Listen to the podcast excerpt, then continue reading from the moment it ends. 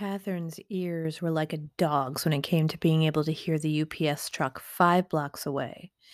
And when she heard her creaky gate swing open, she nearly wet herself with excitement.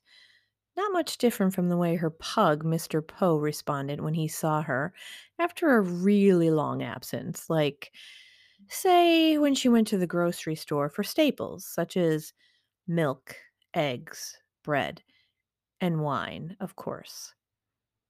Normally, Catherine's face lit up once she slid her X-Acto knife through that packing tape, as if there was an actual chunk of the sun at the bottom reflecting upon her.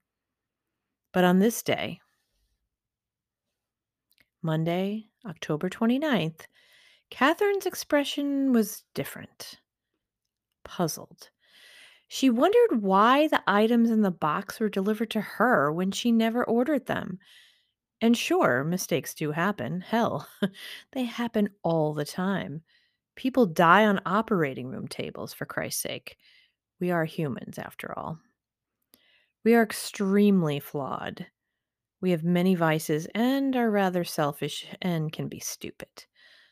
But it was more about the particular items that were in this box that had her not just curious, but also concerned.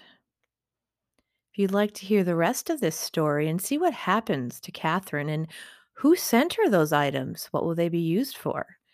Tune in next Thursday, October 27th, to hear this special edition of a story, a spooky story written by me, Janine Luby, Funny Wine Girl.